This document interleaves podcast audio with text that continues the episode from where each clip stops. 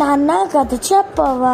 మీరు వింటున్నారు kid stories in Telugu podcast by Sitaram and Reyansh. నాన్న కథ చెప్పవా. చెప్తా రేయాంష్, మనం వినే కథలేంటి? గుండు భీమన్న కథలు. గుండు భీమన్న కథలు. గుండు భీమన్న దగ్గర ఒక నౌకర్ని పెట్టిండు కదా పనిచేసేవాడిని. గొప్ప కోసం జమీందారు గారు తన అల్లుడైన గుండు భీమన్న దగ్గర ఒక నౌకరు కుర్రాన్ని ఏర్పాటు చేశారన్న మాటే గాని ఆ కుర్రాడికి పని ఏమీ ఉండేది కాదు. అసలే కోతి, అందులో పని కూడా లేదు. అందుచేత భీమన్న నౌకరు చాలా గారాభంగా అస్తమానం గోడల మీద, డాబాల మీద, కుర్చీల మీద, మెట్ల మీద ఎక్కి దూకుతూ ఉండేవాడు. తన నౌకరు ఇలా అస్తమానము కోతి చేష్టలు చేస్తూ ఉంటే భీమన్నకు సరదాగానే ఉండేది. కానీ జమీందారు గారికి మాత్రం చాలా చిరాకు కలిగేది. అల్లుడు గారేంటి నౌకరుని ఒక్క మాట కూడా ఏంటి, అసలు వాడిని అదుపులో పెడతాడా లేదా, అసలుకు ఏంటి వీడు ఈ నౌకరుగాడు మరీ ఓవర్ యాక్షన్ చేస్తున్నాడు అనుకున్నాడు. అల్లుడు గారు సమీపంలో లేని సమయంలో మటుకు నీ కాలు చెయ్యి ఊరుకోదురా, క్షణమైనా కుదురుగా ఉండవేంటి అని కసిరేవాడు. కుర్రవాడు ఆ పని కుర్రవాడు ఏం చేసేవాడే, ఈ జమీందారు అలాగే మాట్లాడతాడు, నా బాస్ ఎవరు గుండు భీమా, ఆయన మాటనే వినాలి అనుకునేవాడు. ఆయనకు కనిపించకుండా వెళ్ళి మళ్ళీ తన ఆనందం కొద్దీ గెంతేవాడు.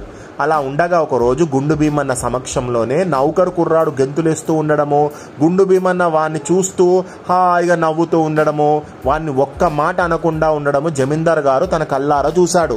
ఆయన కుర్రాన్ని అవతలికి తరిమేసి భీమన్నతో, ఈ కుర్రకుంకను నువ్వు అలాగే చూస్తూ కూర్చుంటే నీ నెత్తినెక్కి కూర్చుంటాడు అల్లూరు గారు, జాగ్రత్త అని చెప్పి హెచ్చరించాడు. ఈ మాట వినగానే భీమన్నకు దిగులు పట్టుకున్నది. ఏంటా దిగులంటే, మామగారు చెప్పిన విధంగా వీడు ఎక్కడ నెత్తి మీద ఎక్కి కూర్చుంటాడో అని చెప్పి. అయ్యో ఎలా, అందుకే కావచ్చు వీడు ప్రాక్టీస్ చేస్తున్నాడు, గోడలెక్కడము, మిద్దలెక్కడము, నా నెత్తి మీద కూర్చోడానికి ప్రాక్టీస్ చేస్తున్నాడేమో అనుకొని ఎలాగైనా వీడు నా నెత్తినెక్కి కూర్చోకుండా చూసుకోవాలి, లేకపోతే మామగారు చాలా బాధపడతారు అని అనుకున్నాడు. భీమన్న ఒక ఉపాయం ఆలోచించాడు. నౌకర్ను పిలవవలసి వచ్చినప్పుడల్లా ముందుగా నెత్తిన ఒక పెద్ద టోపీ పెట్టుకొని దాని మీద అడ్డంగా చేతులు ఉంచుకొని నౌకర్ను పిలిచి వాడికి చెప్పవలసిన పని చెప్పి వాడు వెళ్ళిపోయాక నెత్తి మీద నుంచి తన చేతులు ఆ టోపీ తీసేసేవాడు.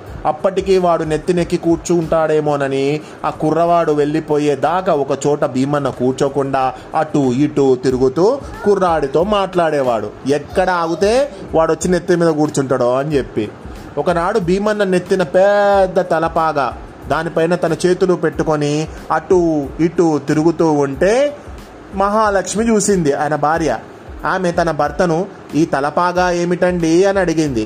నౌకరు కుర్రాన్ని పంపేసి భీమన్న తన భార్యతో, నీకేం తెలుసు, చూస్తుండగానే కుర్రాడు నా నెత్తినెక్కి కూర్చుంటాడట, మామగారు చెప్పారు, అనుభవం ఉన్నవారు గనక ఆయన బాగా కనిపెట్టారు, ఆయన అన్నది అక్షరాల నిజమే, ఎంచేతనంటే వీడు నా నెత్తిన ఎక్కి కూర్చోవడానికి అవి ఇవి ఎక్కి దూకటం ప్రాక్టీస్ చేస్తున్నాడు, నేను జాగ్రత్తగా కనిపెడుతున్నానుగా అన్నాడు. మహాలక్ష్మి నవ్వి, నాన్నగారి ఉద్దేశం అది కాదండి, చనువిస్తే కుర్రాడికి గర్వం వచ్చి మీ చెప్పిన మాట వినడని అర్థం, అంతేగాని వాడు మీ నెత్తి మీదకి ఎక్కి ఎక్కడు, భయపడకండి అన్నది భర్తతో.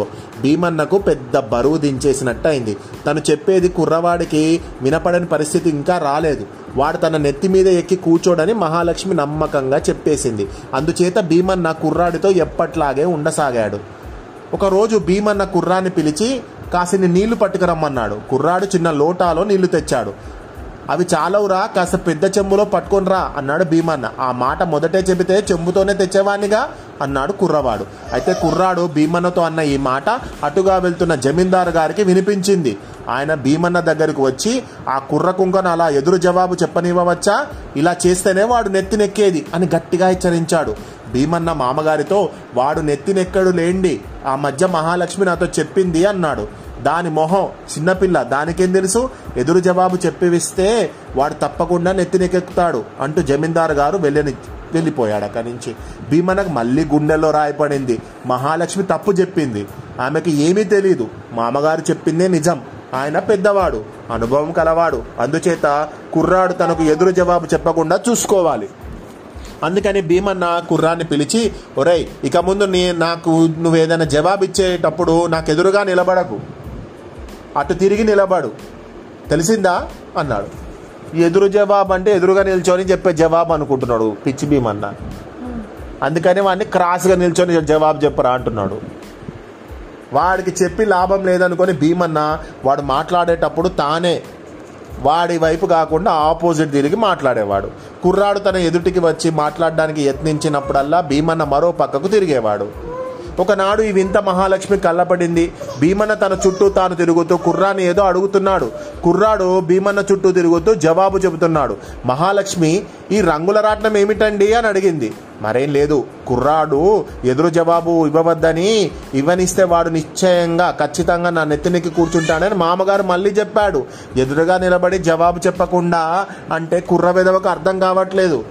వాడు నా ఎదుటికే వచ్చి జవాబులు చెప్తున్నాడు, నా నెత్తిన ఎలాగైనా ఎక్కాలని వాడికి బాగా ఉన్నట్టుంది, అందుచేత నేనే వాడికి ఆపోజిట్గా ఉంటున్నాను, అంతకంటే ఏమీ లేదు అన్నాడు భీమన్న తన భార్యతో.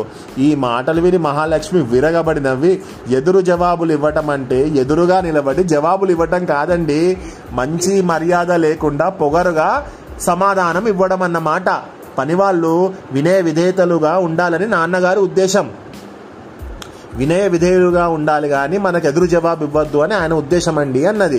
నీకేం తెలుసు, నువ్వు ఇంకా చిన్నదానివి, వాడు నా నెత్తిన ఎక్కడ కూర్చుంటాడో నాకు భయం వేస్తుంది, నువ్వేమో అన్నీ ఏవేవో చెప్తున్నావు, మామగారు స్పష్టంగా చెప్పారు, పెద్దవారి మాట కాదనటం ఎట్లా అన్నాడు భీమన్న. ఈ నౌకరు కుర్రాడి మూలంగా తన భర్త ఎంతో బాధపడుతున్నాడని చెప్పి తెలుసుకొని మహాలక్ష్మి, ఇదంతా ఎందుకు, ఈ కుర్ర కుంకని నా పనికి పెట్టుకుంటాను, మీకు మరొక నౌకరుని చూద్దాంలేండి అన్నది. అలాగే చెయ్యి, నీకు పుణ్యం ఉంటుంది, వీడు నా నెత్తి మీద ఎప్పుడు కూర్చుంటాడని నాకు భయంగా ఉంది, వీడు వదిలితే చాలు మరొకరిని పెట్టుకున్నంత సుఖం అన్నాడు భీమన్న. మరి వేరే నౌకర్ని పెట్టుకున్నాడా భీమన్న, వాడితో కూడా ఈ విధంగానే చేసిండా అనేది నెక్స్ట్ పాడ్కాస్ట్లో విందాం.